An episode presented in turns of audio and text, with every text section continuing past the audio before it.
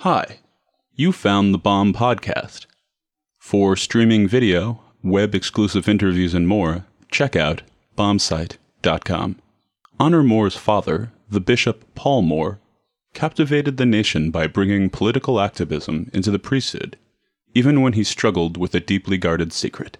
Victoria Redel's fictional father, Itzhak, escaped from Nazi occupied Belgium with his own haunting secret to keep, most especially from his daughter Sarah. The two authors spoke about their books, The Bishop's Daughter, a memoir, and The Border of Truth, a novel, before a live audience in Lower Manhattan at Housing Works Bookstore. The conversation took place on June 30th, 2008. So, one of the things that both Honor and I found as we started reading each other's books was that uh, uh, in novel form and in memoir form, we had begun tackling in wildly different stories subject matter that, um, that overlapped, that, uh, that came together in startlingly similar ways, and then in, in surprisingly uh, different manners. And how, in both cases, our fathers, or the fathers in the in the books, were, their lives were really determined by World War II, the kind of catastrophe of World War II. In my father's case, he went from being an extremely privileged, rather sheltered um, young man who had had a dramatic religious conversion at 17 at a prep school, St. Paul's School in New Hampshire, and he sort of thought he might become an Episcopal priest, but his idea of doing something wild was to become headmaster of St. Paul's School, which, you know, compared to becoming the banker his father and brother were, was wild, I guess. But the, the war really altered that. The war really sort of freed him from those kinds of constraints, and um, he. Um, decided to go into the priesthood. And part of what he said at the time was he talked about meeting all different kinds of people in, in the war. In, in Itzhak's situation, right, the, it's, it's the story of, of an immigrant. It's the, it's, a, it's the refugee story. And in that way, it's, they're, they strike me as so interesting that both boys are trying to escape the limits of their own childhood. You know, yeah. Itzhak says early on uh, in the novel, he confesses to Eleanor Roosevelt that he couldn't help it, that when Brussels was bombed, he was excited. He couldn't help it. He couldn't help even feeling on the side of the Germans, just get me out of Brussels and get me to Paris, get me to America. And um, the difference with, with my father, of course, was that he was in combat.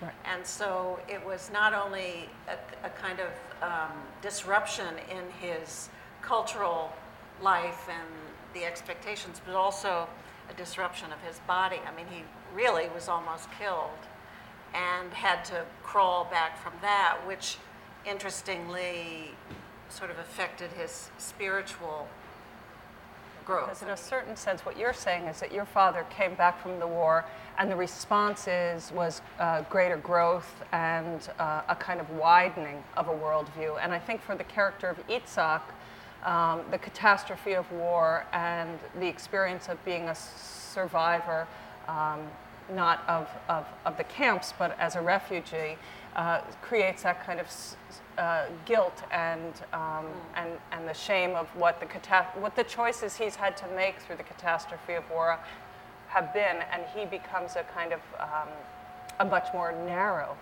kind of creature. You know, just trying to move in an assimilated manner through through New York and to raise a daughter who's gonna um, who's going to be protected from the possibility of um, of danger, yeah. which was the opposite in a way than the position that the character of their father well, takes in the book. What my father did was not only um, to leave um, sort of society, uh, as it was called, that he was part of. But he and my mother went and lived among the poor in, in Jersey City, um, in what was then called the slums of Jersey City, and which um, now is gentrified. But um, the, you know, they they lived what they they began to live their ideas and what happened to me was that I was inspired by their story, and I began to uh, see that this was not just my coming to terms with what was actually a quite turbulent and uh, com- complicated relationship with a complicated father who had a secret uh, life as a bisexual man,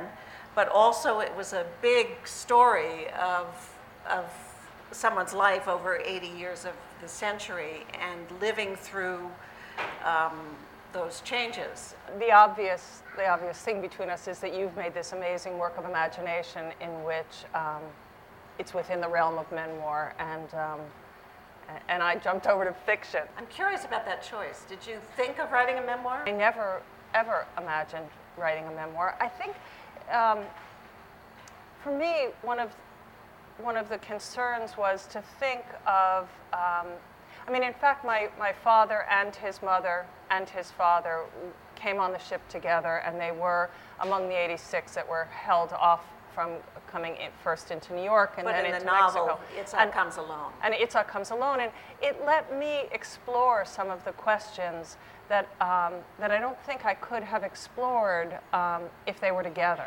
What Um, kinds of questions? well, for example, uh, one question it was the question of what was it to be a young, modern European boy and want and want that kind of freedom, want to get out. Where, where the parents, um, in the case of my grandparents, uh, there was a way in which you, they felt that even though they got here, they were still completely pining for uh, their prior life, um, and that kind of provincial sort of experience and I guess there's a way I could have thought about that in, the, in memoir form, but for me to enact it um, in the novel, to have, to have uh, Itzhak alone and to have him making the choices that, um, that the war demanded on all of them, it gave me a kind of freedom to explore questions that I think were present. You know, what was it, what is it to be a refugee? I mean, the other question was I wasn't, I wasn't entirely interested in writing, you know, I think anyone who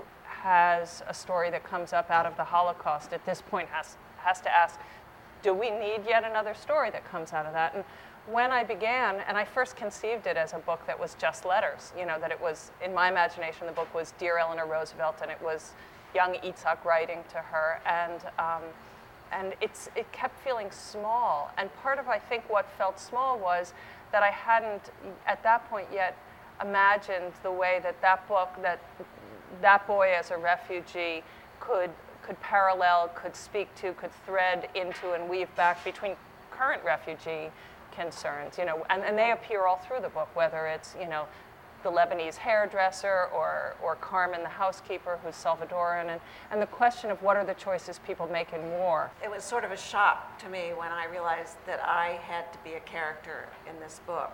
It was one thing to sort of write about the other, in this case, my father, and quite another when I realized that the reader had to be introduced to um, this his daughter who, who was writing this book, and um, it was kind of embarrassing and creepy. I mean, at first, and um, then I was very lucky. I my family wrote letters. My I had about 2,000 pages of my parents' letters during the war, including when she was pregnant with me. That was a trip. And um, I also had my letters from my mother and my, um, my letters from my father, and they kept my letters to them. It's amazing. And so I actually had the voice of this 19-year-old, for instance, in you know her first trip alone, her first trip alone to Europe, saying, writing to my father and saying, you know, dear Pop, I, I read, uh, I've just finished Lady Chatterley's Lover. Uh, I liked it so much better than Women in Love. It, it's so much, uh, I, I can't remember the adjective, but then I said, so candid. and I just, that sort of gave me the idea that this I of these letters was not me, me you know, uh, 40 years later. I thought uh, several times that that it's a really um, a generous act in a way, I think, to somehow be able to write about one's self as a child and not feel, um, not kind of enter into the self judgment, um, but to but to let her be a character, you know. And I, I one of the things that I loved in the book um, is that that you give her some free rein to be. You know, girlish and ridiculous and hyperbolic and true and earnest and and that you, you know, Honor Moore, who has a vision about those things, you know, I thought you managed in this whole, you know, talking about memoir and imagination, how to stand. It's what makes it the art of this book, I think, is that you know you you learn when to stand back and let her be, and you learn when to come forward as as the adult eye. Honor Moore uh, has um, a very clear awareness of participating in a family that's participating in history. Yeah. Whether it's whether it's living in Jersey City, whether um, when the family moves to Washington, or, or, or activism, whether it's civil rights activism or feminism. And Sarah is a girl in the dark, a woman in the dark, until she makes a kind of um, and, and, has determined to stay in the dark as a way of protecting her relationship with her father. Um, so it's really that the decision to adopt a child that begins to let her understand a place in history, and that's that's you know she's observant, but really until she makes this decision to adopt, and then really is forced into looking at by the by the adoption agency's questionnaire to, to looking at what her family is, um, she really would rather not know either. I mean, Yeah. she's her father's daughter uh, in that way.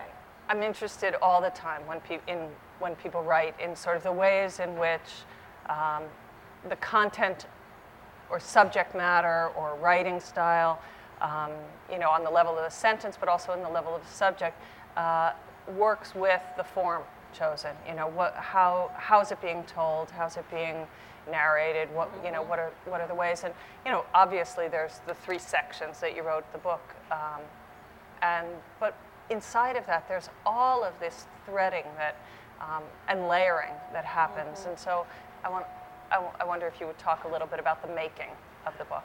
Well, um, one of the great things about writing poems, about being a poet, is that you're, you're not ever really writing in a linear way.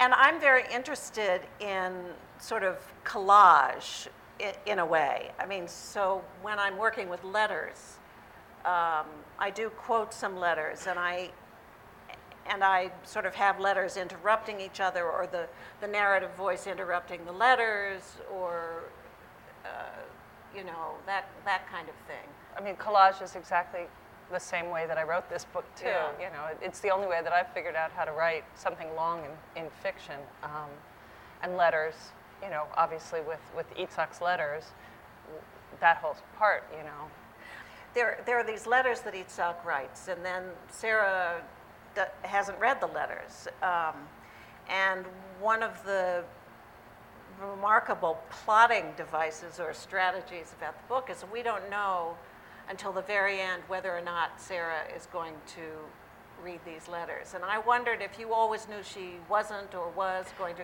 Yeah, I, well, there was a period of time where Sarah didn't exist in the book. So, um, uh, you know, as I said, I, I imagined it first as this collection of letters, and sl- two things happened. Um, it's kind of coming at the question a little bit sideways, but the first thing was that uh, I, I would go to the New York Society Library to write to get away from my house, um, and it was it, it formed the, the point between where two of my where my kids were in school. So it was kind of a safe zone to go hide out. And um, as I would walk off and through the park, um, suddenly this other creature, I could feel her sort of walking with me, and um, and that she was doing, something. you know. And I, whenever writers have talked about that, I've always thought, oh, that is such a lot of malarkey, you know, like some character joins you. And then um, one day I uh, went. Uh, and this is sort of uh, uh, switched around, but quite close to it in a kind of switched around way seen in the book. It was a Saturday, and I'd taken these um, crappy ladderback chairs that were falling apart and duct taped and were our dining room chairs to this wonderful store that uh, no longer exists on Amsterdam that mended chairs, and uh, I brought it up, and this guy was there, and I asked him about maybe fixing these, you know, the seats on uh, on the chairs and the chairs, and uh, this woman said, asked me if I was my father's daughter, and um, I said, yeah. I thought probably she was a businesswoman or something, and she said, well, um, do do you know me? I'm, I'm Francine Goldenhar or have you heard of my father? His name is Maurice Goldenhar. And um, so I, I uh, unlike the scene in the book, uh, the Victoria Redel character in life, sat down in the chair and I said, do I know Maurice? Right now he's standing on a hillside with my father smoking a cigarette just on the other side of the border of, you know, into Paris. And she looked at me and, um, and we, we went off and started talking. And when I left there, it became clear um, that it was an error not to have a, a, a, a woman who was reckoning now uh-huh. with what it would be. And, and so Sarah began to emerge in exactly as you said, in these chunks. And the first chunks were um, just chunks of her uh, either working on these translations, she's working on the translations of Walter Benjamin, or her with her father. And it was finding, the first draft of the book had maybe 30 pages of Sarah, and now, you know, it's kind of her book. Yeah. Um, so the evolution was really, you know, an evolution of, a, of finding a character. Well, it's so interesting. I mean, the role of coincidence in writing any book is uh, so mysterious. I there's a phone call that happens in in well, there are several phone calls, but there's one phone call in particular on the my father's birthday, the first birthday of his after he dies, the telephone, and I'm unpacking what I've inherited, and the phone rings, and it's this man who uh, was in my father's will, whom none of us knew, except that they'd gone to Greece together the last summer of my father's life. And what unfolds in this scene is that this man was my father's lover for almost 30 years. And I remember I had a migraine headache, and I was saying to myself, I, I should write this down. and I, you know, grabbed a pen and uh, and continued the conversation, and and it's this, it's sort of this, and it, it I don't know what the book would have been would have been if uh, he hadn't yeah. turned up. When I was creating Itzhak as a boy, as a as a kid who wanted to f- flee and get out of Brussels and have a bigger life. Um, I decided um, that he would love the movies. You know, it's, it's 1940, and um, it, you know the movies were full of all those sexy starlets, which seemed like a thing that a, a, a boy might like, and um, and it was also a way for me to learn something while I was writing, which has been one of the things I sort of give myself a challenge each time I've written something long, so I don't bore myself. Um, but then soon afterwards, I was meeting with my dad, and um, he said to me, So, you know, Marcel Dalio was on the ship. I didn't know who Marcel Dalio was, so I said, Well, no, it was Marcel Dalio. And he said, He looked at me, you know, as if I was really so ignorant. And he said, Oh, Marcel Dalio, he was one of the great, great French actors. He was in all of Renoir's films, he was in The Rules of the Game. He was, you know, in The Grand Illusion. His wife, Madeleine LeBeau, and he were both in um, Casablanca later.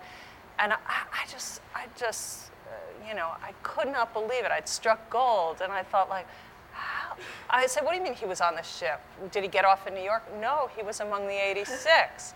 and I thought, oh my God, my character is stuck on board with, you know, a f- fantastic actor and a 40 year old actor and his 19 year old drop dead gorgeous wife. you know, um, you know, I was talking about the layering of voices in your work, but there's also there's letters, mm-hmm. there's story. I mean, both of our books mm-hmm. have tons of wanting to tell stories.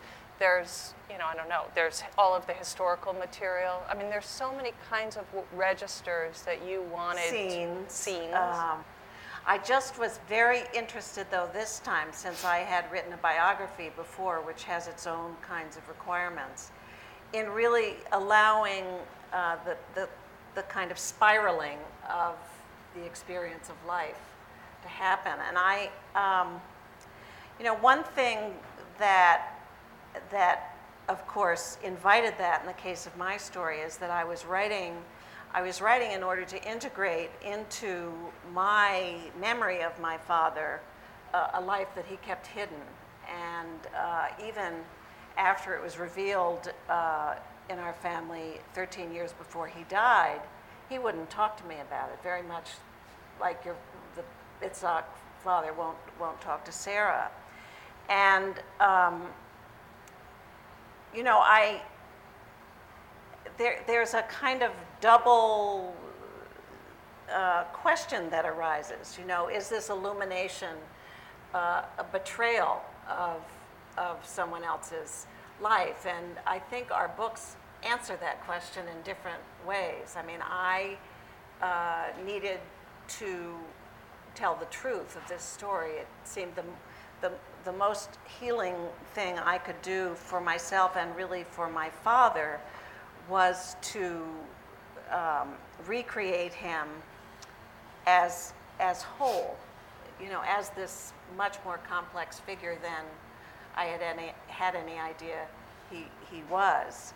And, it, and perhaps it's the difference between, um, you know, the experience that your father character has, which is of, of great loss. Well, there, the character of Itzhak, who then renames himself as an American as Richard, um, you know, the secrecy he carries and the shame that he carries is central to the book. And so for Sarah, um, for me, let's say as a writer, the, the, the question I went, one of the questions I went into the text with was thinking, what are secrets inside of a family and what do you need, how do they affect you if you don't know about them at all? How do they affect you if you know about them? And um, in order to move forward in your life, do you need to know? Do you need to know? And um, as so for me, I, I, I was trying to create a, a, situation in which the reader begins to know things that Sarah doesn't, and um, and and and we watch her both get things right and back away from things, but also get it wrong. The question in the very end of the book when she's she's got all the letters. You know, he in fact, as she's been seeking and seeking, and he's been realizing he's getting caught and caught, he kind of poses it finally by having this man present her with this sheath of letters and say, "I'd like them returned to me," and and she has to face whether she's going to, you know, and, bust in and, and read them. And he says he doesn't want her to read them. Right, and he doesn't want her to, and she's going to have to face that choice. And for me, the choice was um, she knows a fair amount at that point, and, she, and, and, and he's let her know. I mean, she's had access finally to knowing quite a bit. But for me, it was the thought that, um, that part of loving someone,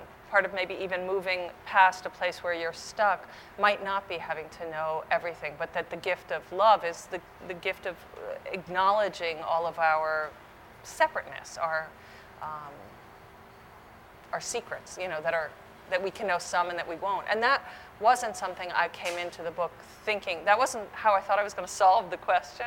Interesting. Um, I mean, I think one of the most interesting things about writing a, a, a, a nonfiction book is just the process of writing um, offers illumination. When you put one thing next to another thing and you say, oh my goodness, you know, look at that. I mean, mm-hmm. there's a story in the book, uh, there's a character in my book of my father's um, teacher uh, at St. Paul's School who was a gay man who was uh, kicked out of uh, the army and uh, defrocked uh, as a priest for his homosexuality. And my father really cared about this man, and he, he's threaded through, throughout the book.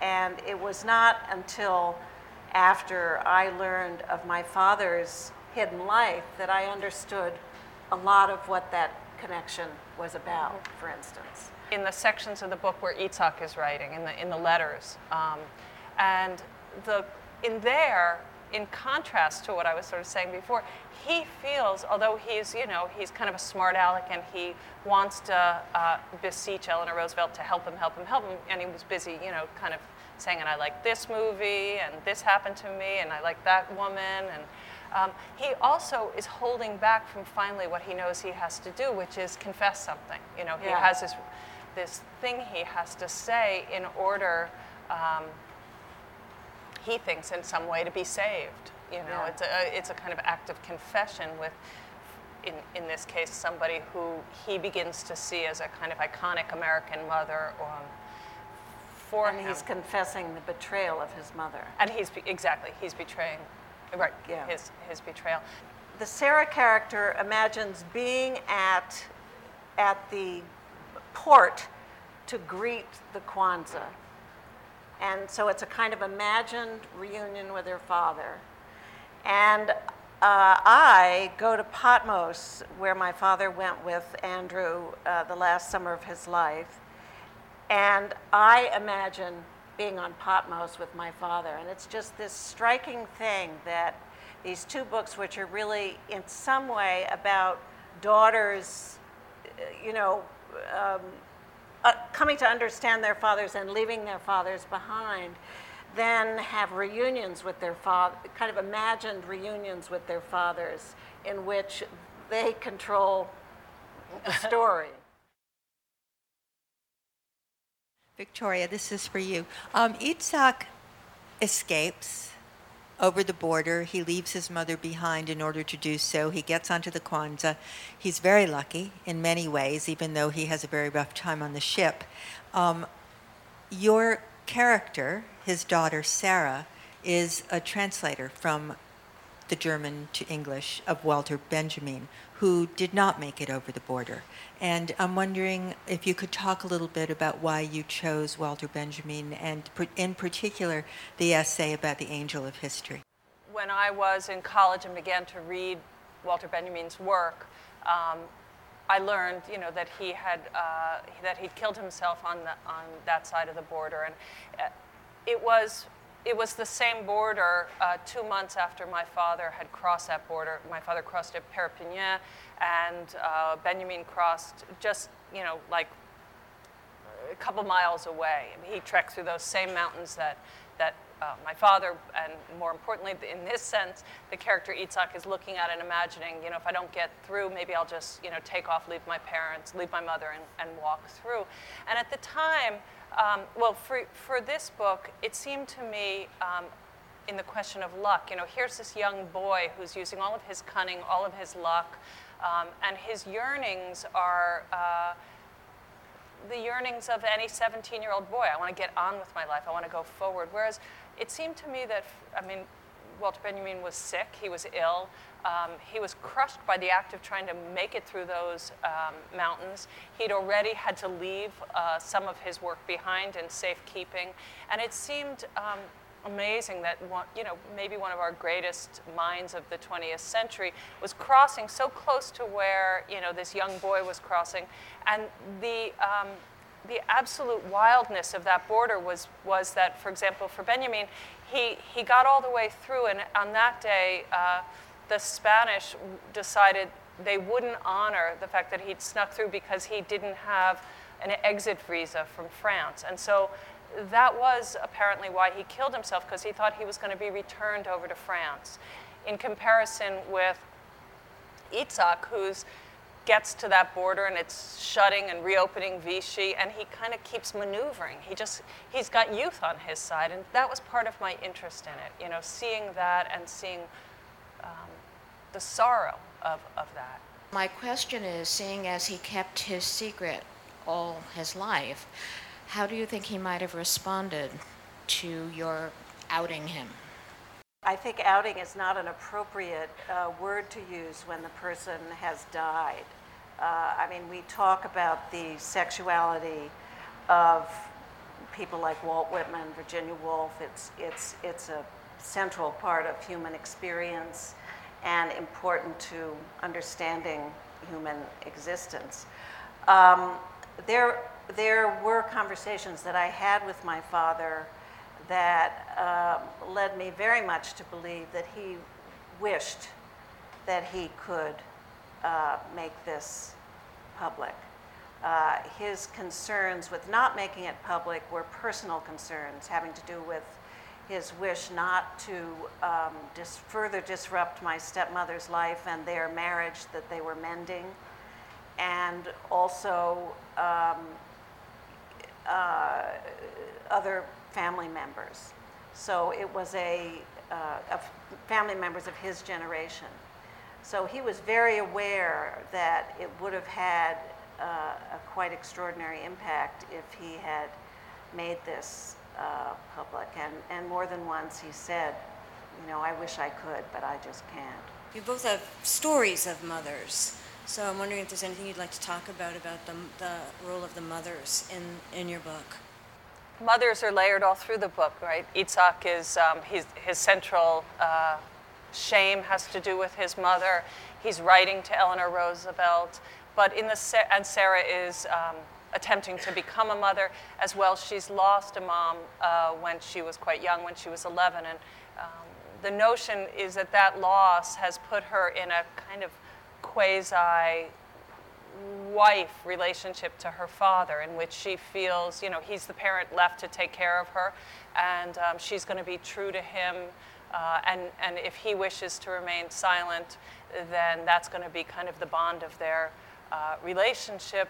It's also impaired in the book her capacity to have really great relationships um, in, as an adult with men. And so part of her, um, the action, her action, her, her, her move in the book is uh, that through navigating this path with her father, she's going to be freed um, to, to not be sort of the wife and to acknowledge, she acknowledges the mother in other ways. The mother's kind of a fantastic um, character who's, who keeps giving her gifts even after she dies. Um, she's had this mom who's made all these little pouches for birthdays all of her life. And so there's a way that she's been able to imagine the mother. Um, and, and the more she becomes free of this having to harbor a secret she didn't even know, she begins to acknowledge the mother more. So. I interviewed a few people, and, and one thing stuck, stuck with me. A, a, a man I interviewed who had been close to one of the men priests who worked with my father in Jersey City, their, their, their first um, ministry, said, Well, you know, uh, your mother and Kim Myers, this priest, were the intellectual sort of uh, centers of, of that work. Your father was the man of action, but they were doing the thinking and the, they were the ideas behind it. And and I hadn't actually realized that my mother was an actual official uh, part of the min- team ministry. And so, and then there was the letter in which there was the very striking thing that happened, which was that my parents, like all young people in love at, in long, long distance, uh, kept, you know, breaking up and coming back together and so on. And their final coming back together uh, happened after my mother started, uh, became confirmed in the Episcopal Church. And she writes my father this, and suddenly their whole conversation becomes serious adult conversation. It stops, you know, it, suddenly they are, they're having a conversation. And that was fascinating to me. So, um, her, it, it, it was important for me uh, to sort of um, allow my mother to have her power in this in mm. this narrative and to um, I the other the other element is that after her death my, my father eventually quite quickly remarried and um, you know sort of I felt abandoned and betrayed my mother, uh, my mother's memory. And so it was always my job to sort of, she, was, she became my cause. And writing this book, I could let go of her as my cause and see her again, you know, as a, as a person and as a, uh, and in this, in, in this life that they had. So that was quite wonderful. I want to say one thing more about that because one of the things that I love about the book, just to jump in, is that, that that's part of the fullness of the imagination of the book. That you that you're lo- that you that you nobody is condemned. Everybody you know everybody gets to be full and complicated. You know as as hopefully as we are, whether we like it or not. Yeah. You know and um, love that. Thank you. Well, you guys were the best. Thank you Thank very you. much. And such a wonderful audience. And thank you, Housing Works. You just heard a conversation between the writers Honor Moore and Victoria Redel. For streaming video, web exclusive interviews, and more, check out bombsite.com.